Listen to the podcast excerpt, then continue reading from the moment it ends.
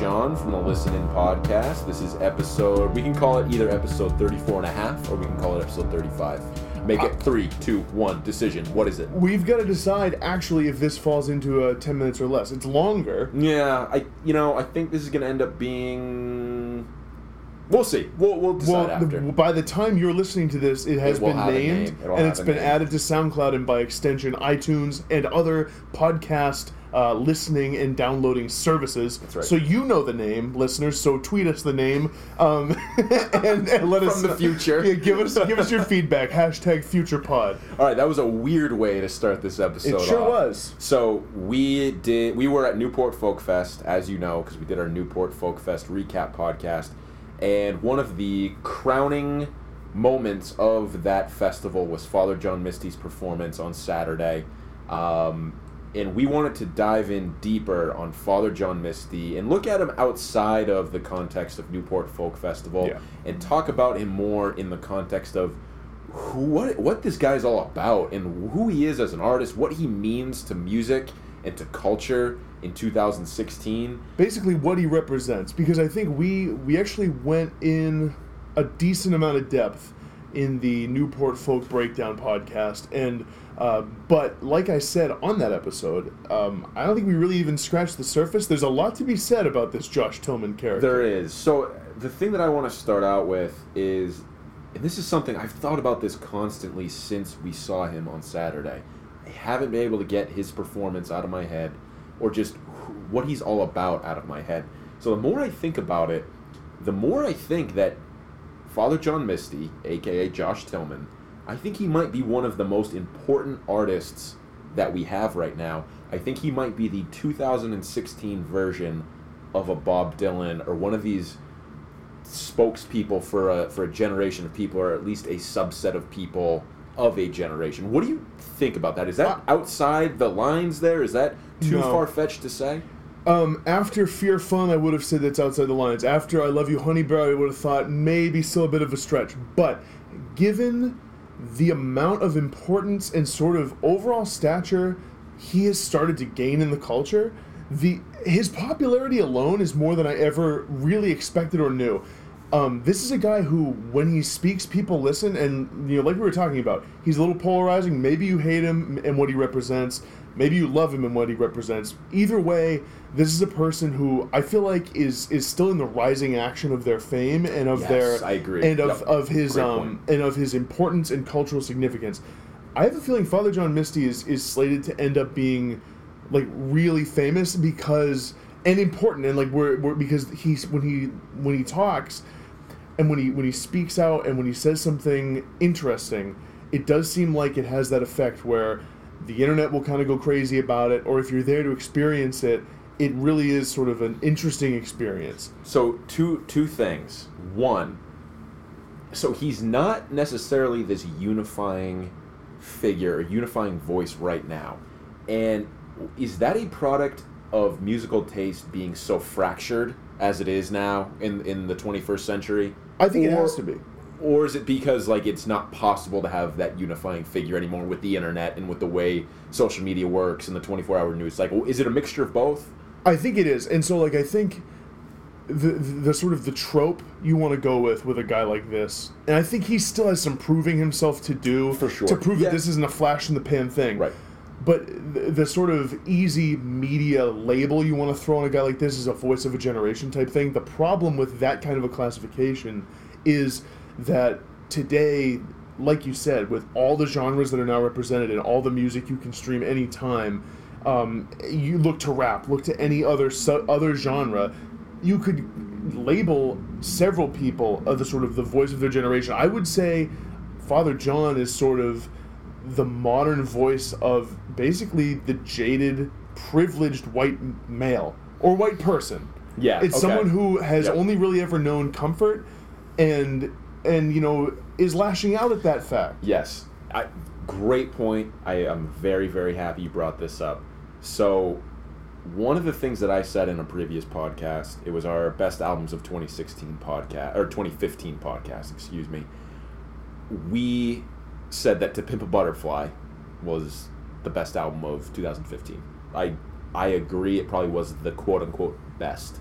My favorite and the one that I related to the most was I Love You Honey Bear by Father John Misty because it felt like an album that was written for me by someone who can understand the things that I deal with and think about. And as great as To Pimp a Butterfly is, it's not something that I can totally hold on to or is for me. And I think that's what I that's what I'm saying about Father John Misty being a voice for certain people. It is that voice of white privilege really, which doesn't really need a voice, but you know, if you're dealing with you know, mental health, anxiety, depression, some of the things he talks about, you know, you're a person. You the yuppie you, pain. Yuppie pain. You you need a voice for that. You know. And the thing is, is we've we've spoke to this with Blood Orange, and you just said it, where an album like To Pimp a Butterfly, an album like what's Blood Orange's oh Freetown Sound, those kinds of albums, like you said, they're not really for us. We may very well appreciate them. We may we may very well really enjoy them and love listening to them and love the songs and love the lyrics. Um, but yeah, a Father John is a guy who's cut from the same cloth. He he gets our experience, and and in a similar way to the way I think that I can speak for both of us in saying that we view it, he sort of is is railing against.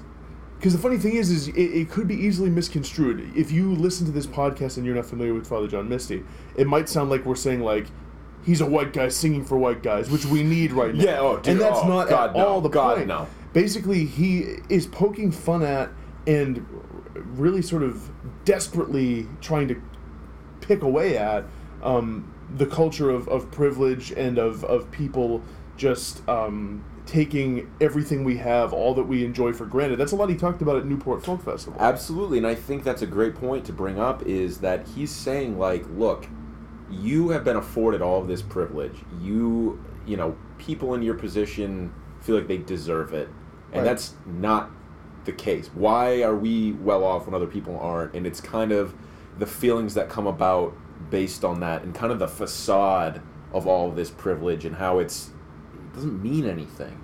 Yeah, and he, Father John, I think more than any other artist that I can think of lyrically, um, he really seems to struggle with, grapple with, and sort of maybe come out on top with some sort of message about the meaninglessness of life and and sort of objects we go out and buy and art we attribute importance to and in just sort of events we go to and people we meet and relationships we make he is one of these guys who has this mentality of ultimately unless you have something really firm you believe in what is any of that for what does any of that really mean Yeah. and i think that's the sort of the crux of a lot of his music is ultimately all this stuff we hold true it, you, it could all be gone tomorrow and it wouldn't really matter in terms of survival or anything like that Right. you know what i mean Right. So I think this is a good thing to bring up with Father John Misty is let's talk about that moniker, Father John Misty. So yeah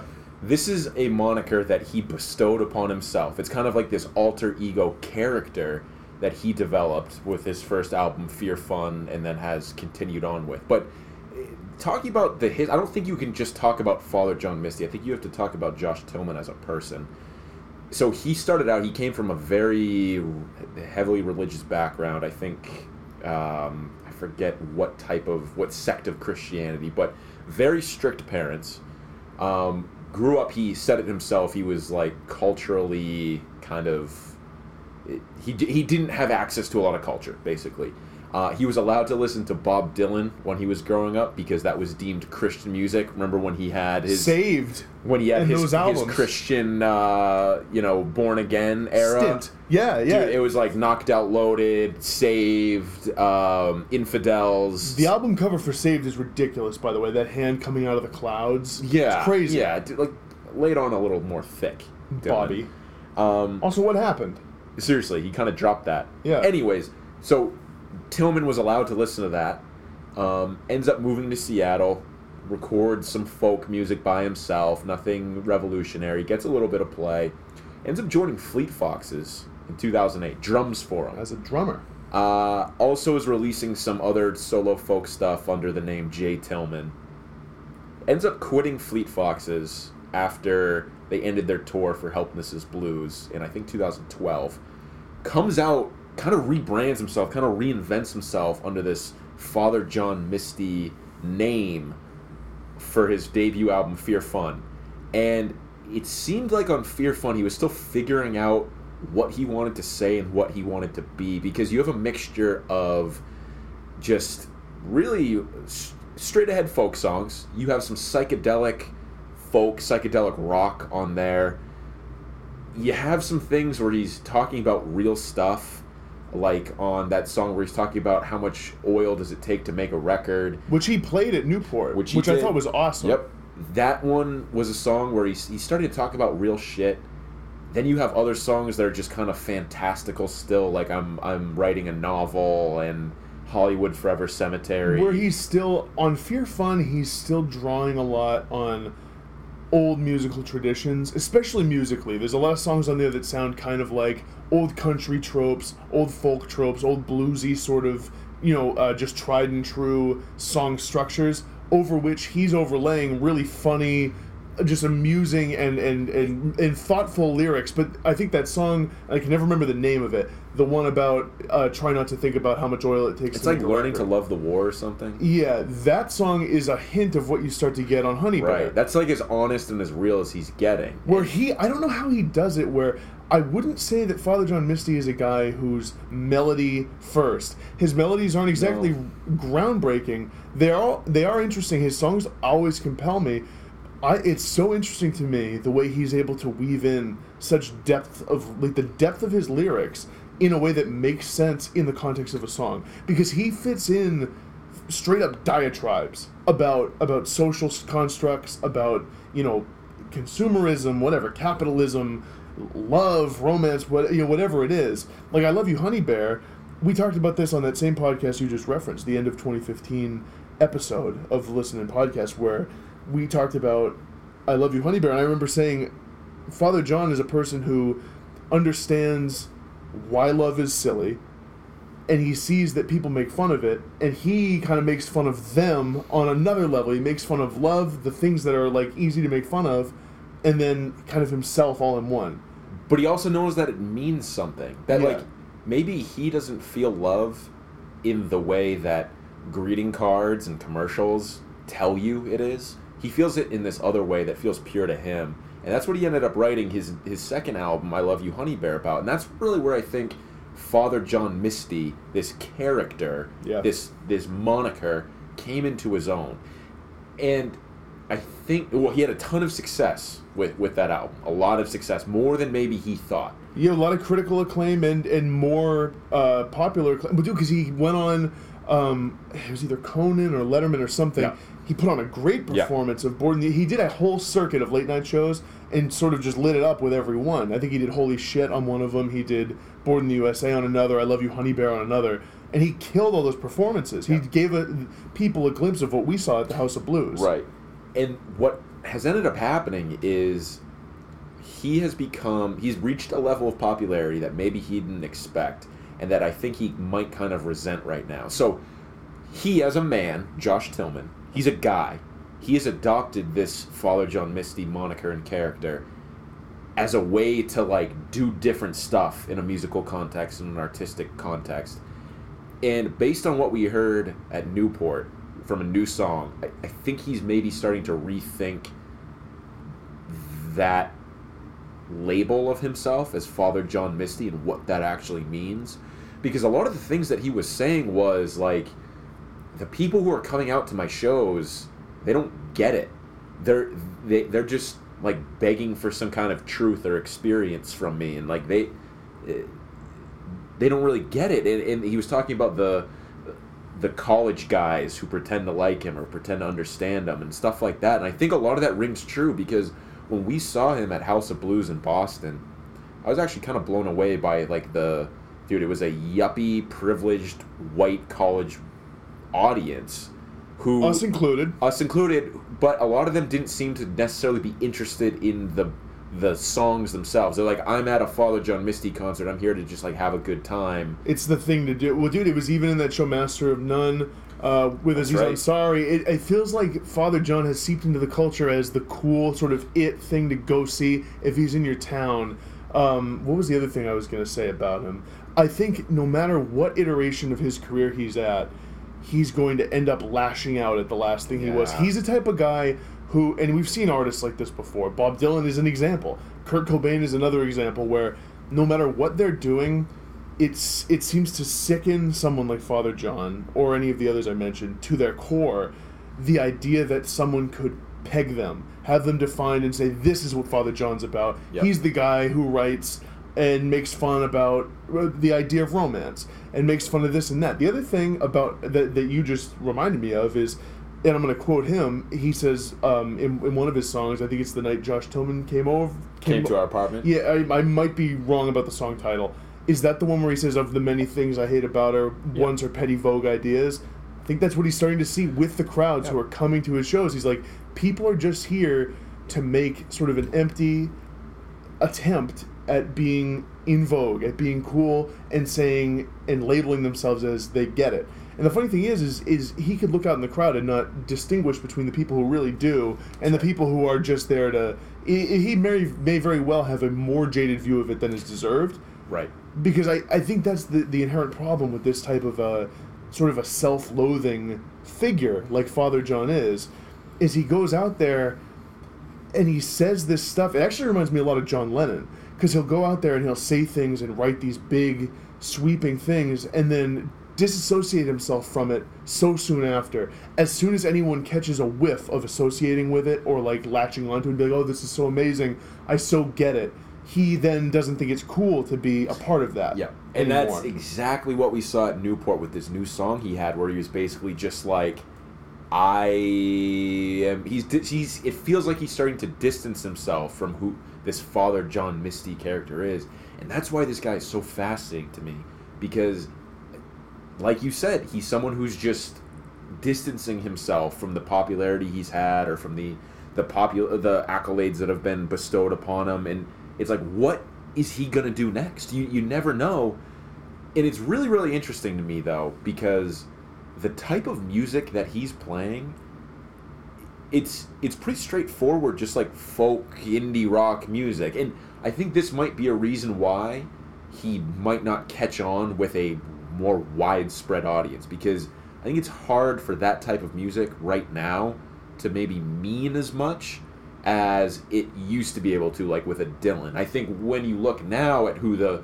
the voice of a generation is in terms of music. You're looking at a Kendrick Lamar, you're looking at Beyonce, um, but they seem to be doing it in a different way than he is. The the reason I think, and, and actually this is you mentioned Beyonce, this is an important part of I think why he's reached the stature he has now, even more so than off the heels of Honey Bear is that there was that whole thing on the internet about how Father John submitted what was it lyrics or melodies to the new Beyonce album I Yeah. think it was lyrics. Yeah.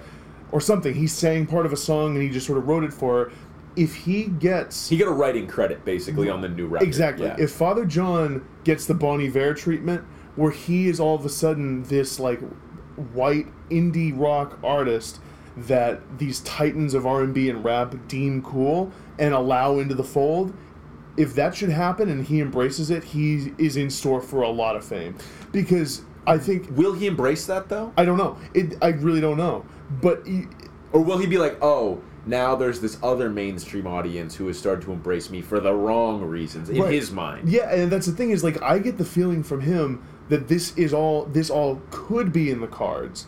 You know, I could hear his voice in like a beat or something like he has a cool distinctive voice that could work across genres, but like we've talked about, is he too self-loathing? Is he too anti virtually everything to, to just give in and, and have fun with something like that? Like a Justin Vernon I think he was willing to go along for the ride. Yes. You read interviews from back when he did Twisted Fantasy with Kanye. He was like, "What's better than this?" Like, we like went to Hawaii and smoked weed. we smoked pot for a week in Hawaii with Kanye and Rihanna, and like Nicki Minaj was there doing her things. He's like, this is amazing. I feel like Father John could do some of that, but the impression I get is that he'll always feel a little empty about a stuff. part of me feels like Father John thinks he's above that. right, and, and and that might be to his discredit a little bit if he, you know, I don't know. It depends how much he's able to define his own trajectory. Yeah, yeah, that's a that's a great point. So the other thing I wanted to talk about with him is he seems to be the master of Twitter headlines. Yeah. And this goes back to even past the events of the, of last week. Um, if you look over the past year, he's had so many interesting little tidbits. So, one was that Taylor Swift thing where he he Ryan Adams came out with that cover of 1989. So then Father John Misty did a cover of one of the covers that Ryan Adams did, poking fun at the whole idea of doing covers of this. I, I really don't think he likes Ryan Adams, by No, the he- way. he doesn't. I No. think he thinks he's a fucking schmuck. I read well. I read an interview post that whole thing going down. It might have been Rolling Stone. I think I saw it. Someone tweeted out, and he said um, he thought the whole Ryan Adams cover album thing of 1989. He called it. And I got some humor out of it because he said this word a couple different times Yeah. in the interview, and he seems like such a guy who would throw this word around a lot. He called it a grotesque display. yes. He was like, he was like, it was just grotesque. He said it again about something else, like like probably fast food or something. him. He like he he thinks everything's grotesque and like and just too and you know just a horrifying display of consumerist, just pandering to for money. It's I, he's not wrong though. No. he's not wrong. Here's So- here's my question: Is he, or when will he get to the point that he is, if he's not already, more famous than Fleet Foxes? I think he already is. More famous? Yeah, because Fleet Foxes. It's weird to say this. We're almost they're kind of a flash in the pan at this. Not a flash in the pan. They're they're kind of like an oh yeah oh yeah I remember Fleet Foxes now. Obviously not for us. Right, especially if you weren't into them as much as we were. If you yeah if you were just like a regular casual music fan in the late 2000s to early 2000s you're like oh yeah Fleet Foxes was a thing. Yeah. Father John has had now as many albums in triple the headlines and the and to you know to that point about more headlines he talked about I've never listened to Taylor Swift until I did this cover song. Yeah. Then there was the story about him going and doing LSD at a Taylor Swift concert. Then there was the um, the Beyonce writing credit. Then there was this story that came out about a month ago about him like stealing this crystal from an LA juicery or something like that. And, like what a father! Yeah, Dude, there's no more Father John Misty sentence than a one that includes uh, Crystal and L.A. Juicery. also, also, I think part of his appeal, and I'm just kind of sort of piecing this together now, so I hope it's coherent, but this impression I've always gotten of him is like, I don't really understand. It's actually similar to Fleet Foxes in that with him, I don't fully understand his frame of reference. Like, where the hell is he totally coming from with this? And the interesting thing is, you mentioned his past, where he was sort of sheltered from culture and all that. And in that Rolling Stone interview that I read a while ago, he talked about how he didn't listen to that much music growing up. He didn't have that many records. He didn't really remember. So uh, it seems like he's this person who like has been unleashed into the wild now of culture and has fully embraced the drugs and the and everything and like the music and his like to not have ever heard Taylor Swift before. He might have even been lying about that. He probably was. That's But the it- thing. He's that's that's the genius of this guy. you don't know what is a troll job and what's genuine and what's not. Everything he might be doing is a, could be a con on Yeah. you, and like the joke is now on you because you don't get it. That's kind of what I love about this guy. He is probably playing us right now because we are coming from a place of like we're trying to understand this guy. He's like, no, no, no, fuck you. You think I'm zigging? I'm actually zagging right now. Right, well, Joke's on you. How much of that zag is him being like, "Shit, they kind of got me. I have to Yeah, act like I'm the zagging." thing, and that's why this guy fascinates me because Jake, I do that to an extent myself. really. Where I'm just yes, I see a lot of myself in in this, this is such a douchebag thing to say. I see a lot of my personality traits in Father John Misty in, in the Okay. fact that like I want to think I'm more complex than I actually am. I want to think that I have all these heady, weighty, profound ideas that maybe in reality is just me being a nihilistic asshole. You know, I, I think there's a lot of that. Uh, you know, some self-loathing in there. Like, there's a lot of that where it's just like I'm this misunderstood person, and you know, if you think you get me, you actually don't. And I think that's maybe what he speaks to with a lot of people who like his music and like him. Yeah, and I would say that like I've definitely had similar thoughts myself, where sometimes it, it can be easy to become a little self-congratulatory, a little backpatish. Oh, I, I get it. Yeah. Yeah, I get Father John. He's probably someone who always thinks he's getting it. Yep. And the, the idea of a couple privileged white dudes in New Hampshire sitting there podcasting dude, he about his hates us. He hates us. Well, what I was saying is like, fa- I actually was going to bring this up. Is if Father John listened to this, would he like it or not? dude, he would hate every second of this. Which is great. That probably means it's right. maybe, maybe that's the thing about him. You don't know. You don't know. Because even if it was, he wouldn't let on. Because, because, coming from my perspective, I wouldn't fucking let on, dude. Like if I'm up there, like he was at Newport, and I had Ryan Adams throwing barbs at me, and I had other people throwing barbs at me. Of course, I would respond with the way that he did, with this nonchalant, like, "Oh, I'm smarter than you" joke that he's laying down. Right. It's what exactly the route he took, and uh, to be honest with you, it didn't fully play with the audience. It, it with some Oh. people it did. Oh, I loved it. I thought it was great. I thought it was so funny, and I, and I obviously I like him. I think more than Ryan Adams. I haven't listened to Ryan Adams that much, but I have a feeling it's safe to say I like him more than Ryan Adams. So it was fine with me that he was making fun of it, and also when people left the show and he was making fun of them for that. Yeah. it was Loved it. Yeah, he did kind of go on and on, and I love when he was like, "I'm playing songs I realize at, at a glacial pace at this point." And at that point, he was like 40 minutes into his set. I think he'd played like five songs. Maybe fewer. Yeah. It was like he he was really going pretty slow. Yeah. Um, but yeah, I mean, truly a fascinating guy, and, and, and Newport really only solidified that for me, um, and made me really really excited for the potential for a new album. So we got some activity. This this new song was released, "Real Love Baby," which Okay, I wanted to yeah, I want to talk about real love for a second. is this song because it's so funny. Is like talk about zagging when everyone else is zigging. Oh, Just when we think Father John is releasing that 15 minute song, for example, he played at Newport, where everything was confessional and it was vulnerable, and just when we think his lyrics can't get any smarter, he kind of goes the other way Yes. and goes with this sort of just like jangly little pop so hit. this is the genius of Father John, I think. So when this came out on SoundCloud, when this appeared, I think it was a month or two ago, he goes, "This is something I did a little while ago. It's not going to be on LP3. Figured I'd throw it out there because there's no other like context for it." And I listened to it, and the takeaway I got from it was that real love is him poking fun at that jangly 60s pop love song thing and him saying not in so many words but being like you know what look how easy it is to churn out this bullshit pop song and i could just do this and people would eat it up And you like the song? I love the song. I do too. I love it. I, do think it's great. I've listened a ton, but I think he's being just like, here's this nothing song.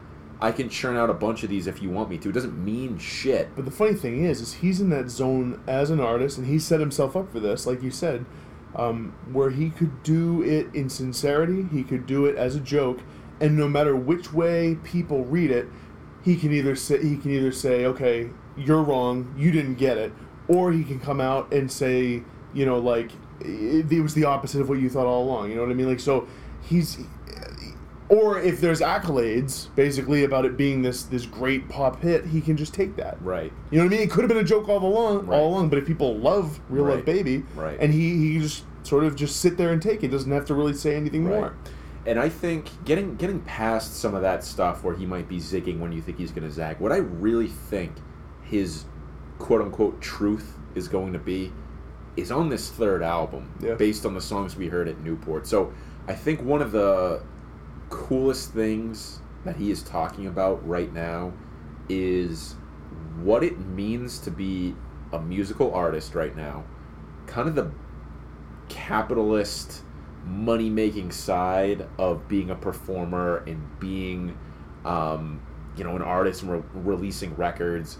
And i think you know a lot of the criticism he received after this experience he had at that new jersey performance where he he left the stage early a lot of people were saying you know what? People paid money to come see you. You owe it to them to to put on a show no matter how you're feeling. I think that's fucking bullshit. I think as an artist, as someone who has a brain and their own thoughts, you can do whatever the fuck you want. If you're a real Father John Misty fan and you like understand what he's about, you understand that that could be a possibility when you go to one of his shows. If we were there in that New Jersey crowd and he left the stage, yes, I'd be disappointed I didn't get to hear his songs, but I'd be like, holy shit, like this guy just got up here, said his bit about how he's feeling in the state of affairs right now, and like I got to hear his take on it. I'd be all about that. Yeah, and it's like what I was saying. Where at Newport, the things I was loving the songs, but his the the bits after the songs when he would kind of go off for a little bit, that was the stuff I was really Right. enjoying. And actually, I hate to say this because it sounds sort of, it sounds sort of like self indulgent and a little petty, but I was jealous of the people that experienced the New Jersey thing because I realized I was like. I thought I experienced this sort of monumental moment, this big news story. Really, that was the night before. It was only in the wake of something yeah. else. What, what we right. were, what we saw was just him post a big thing. Right. Um. So yeah, and, and the thing is, is, is with LP three, I agree. I think we're gonna get uh, potentially an interesting lyrical breakthrough for him and some themes that he hasn't explored yet. The 15 minute song he sampled, or however long it was, he said 15 minutes, um, at the the show. Uh, there were lyrics in there about um, one experience where he was choking and it, and he was hearing music while his mom it was in a department store and his, right. his mother had to like save him and the whole time all he could hear was this pop song and, and I was excited to hear what song it was I don't Oh, remember he, it was Sweet Dreams, I think. but I don't think it was Sweet Dreams Are Made of These or No, if it. It was this. It was like else. another one. It was like Yeah. I was one I didn't know. Some people laughed. I think they got the reference. I didn't know the it song. a Fleetwood Mac song? It could have been. It could have been. There was also lyrics. It was a very like. It was like an 80s era Fleetwood Mac song, I think. Mem- yeah, that could very well be. But that was an interesting lyric. So it sounds like he's taking a look back. He also is looking. Well, he was looking at his past because he was singing about how he drummed for a while in Fleet Foxes. And Like you said, maybe a subtle sort of shot across the bow. Like I drummed for a little bit. Now here I am. Yep. I'm now Father John Misty. Yep. And you guys are on hiatus, maybe forever. That's right. And I drummed with you for a little bit. That's all it was. Yeah. it- he so I want to talk about his his fan base for a second and who Okay. who makes that up because when we're talking about you know, you're talking for a generation of people, you're talking for a group of people. It really seems to only be a certain demographic. Though we've touched on this, it seems Yep. to be that white, privileged, college age, twenty something person. Does that hurt him in any way? Like what, Sure. because Because when we when we went to go see him at, in Boston, it was very much that crowd. Well, it was like this wannabe free spirit hippie type of person. Right, and the funny thing is, is he was making fun of the people who were the wannabes and were acting like him or posturing like him. Um, I think where he could have some cross cultural appeal is he does seem very interested and invested in um, advancement for underprivileged sort of minority groups. And I mentioned this in the other podcast, but it's such a good story. Like when he said, "A real folk hero," if we're going to talk about real folk, will emerge from a minority group in the U.S. and there'll be a revolution, and all of us are going to have to die. And again, the crowd got sort of hushed when he said that. I think you could hear kind of a pin drop. People like, okay, like he's he's verging on maybe a little scary now. Yep.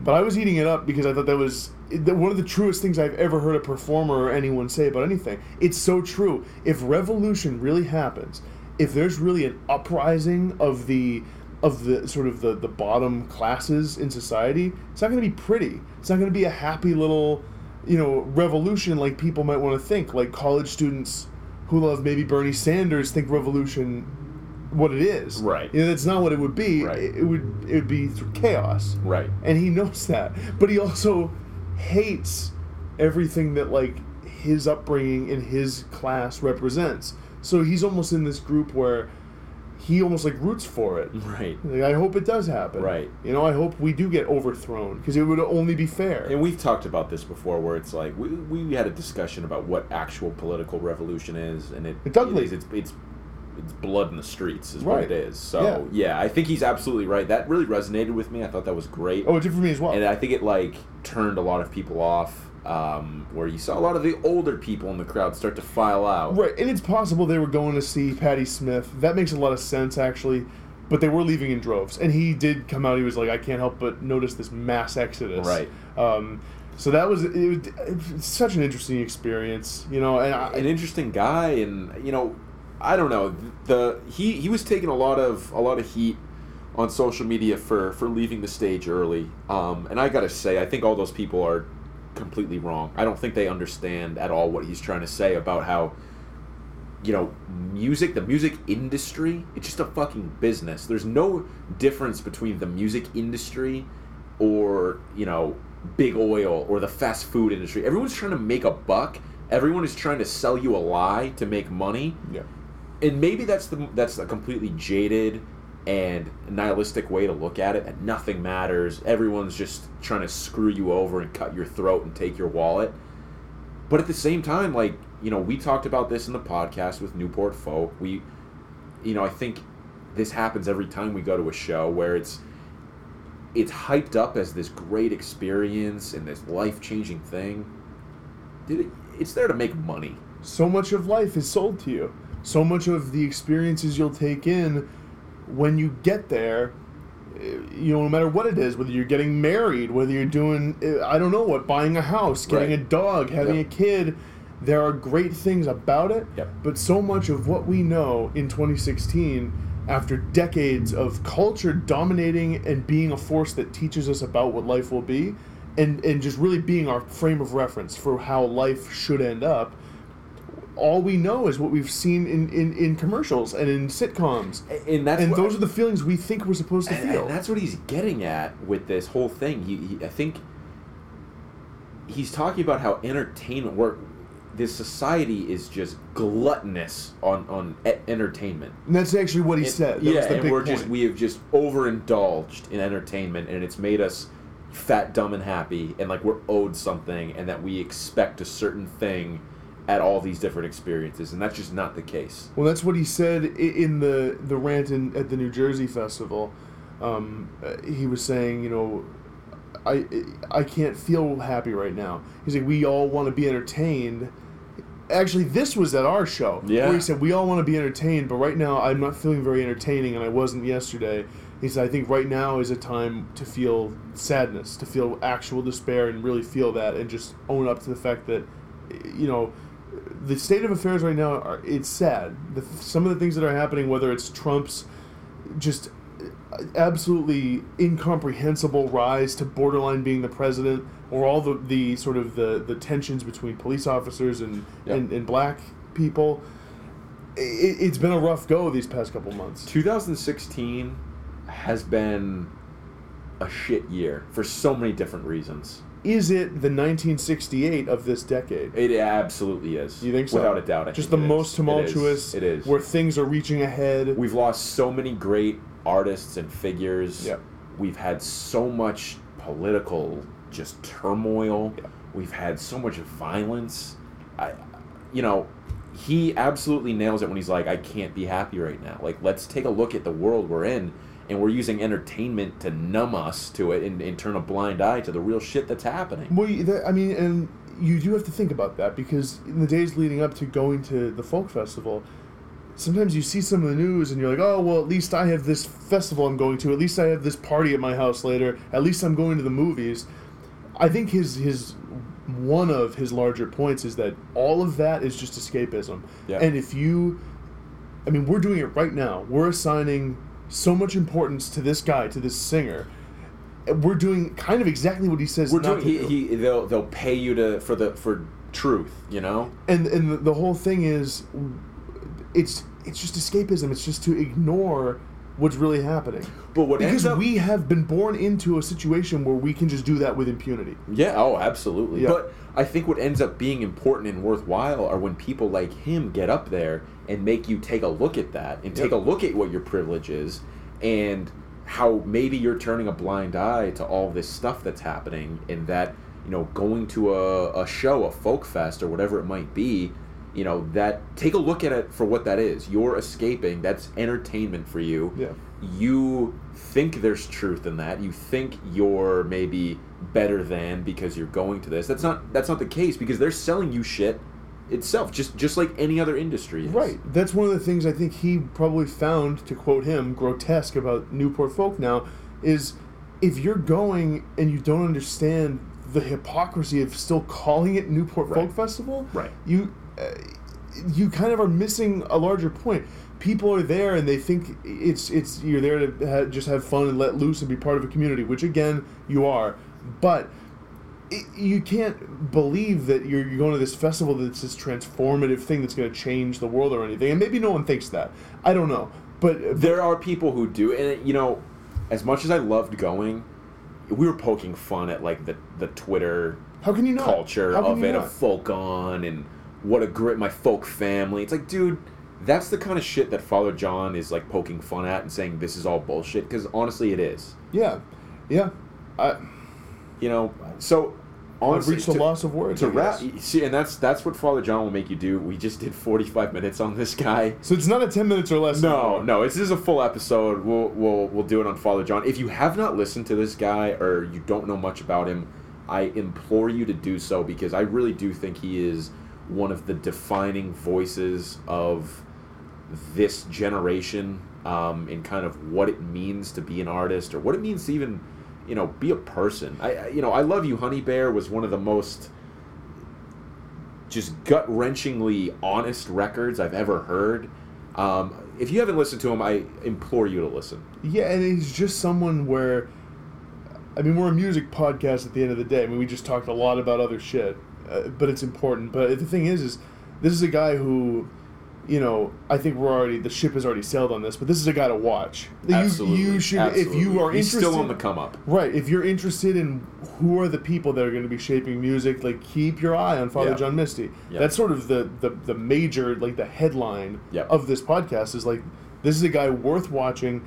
He's really interesting. I mean, that's the whole reason we even dedicated a full episode to just talking about him. Exactly. Um, you know, keep your eye on those Twitter headlines for him too. I'm sure he'll be And and give him a follow on Twitter. absolutely And yeah, Instagram. very worth following on both. hilarious. Very funny. Yeah, hilarious, like just quippy and like sort of absurdist. Yeah. sort of you know what I mean. But knows what he's doing with it. Right. You know. yeah. very worth. uh, Anyways, yeah, so that was our Father John Misty talk. I'd love to know what you guys think about him. You can reach us at Twitter or on Twitter at level four underscore media.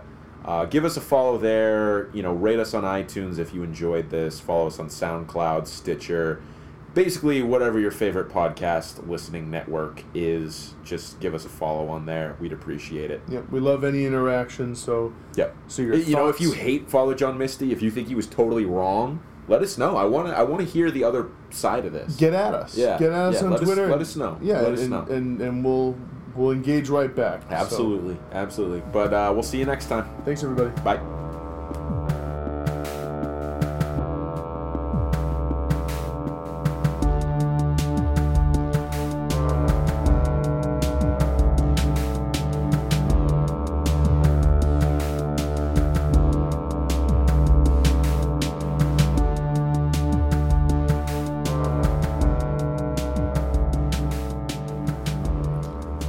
Mic is on. Hot mic. Hot mic. It's Speaking of hot mics, we had a literal hot mic that died on us. We had a mic that maybe the inter. So I imagine, and I don't know because I'm no. They uh, uh, siren sounds going by, singing their siren song. Um, I'm no uh, engineer, Sean. You know, I've never been mis- mistook for an engineer. Uh, That's but I, goddamn sure. but I would imagine that within a microphone, it's like the structure of the inner ear, and that any one little bone or like cochlea that gets mis- disrupted or drum uh, it ruins the mic. I don't know enough about ears to dispute any of that, or microphones for that matter. So I'm gonna go with yeah. That probably we have to roll with it. Yeah, that's probably accurate.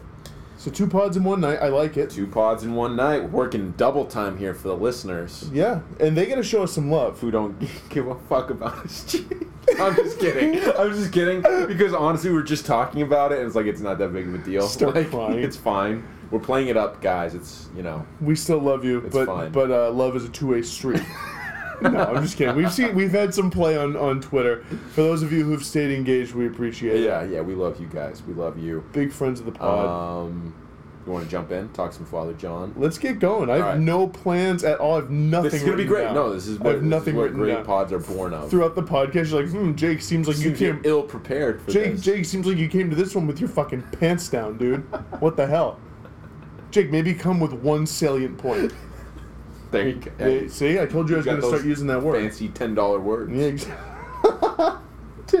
Five dollar word. Ten dollar words. Uh, all right, let's let's hop in. Ready? all right. Yep. Three, two, one.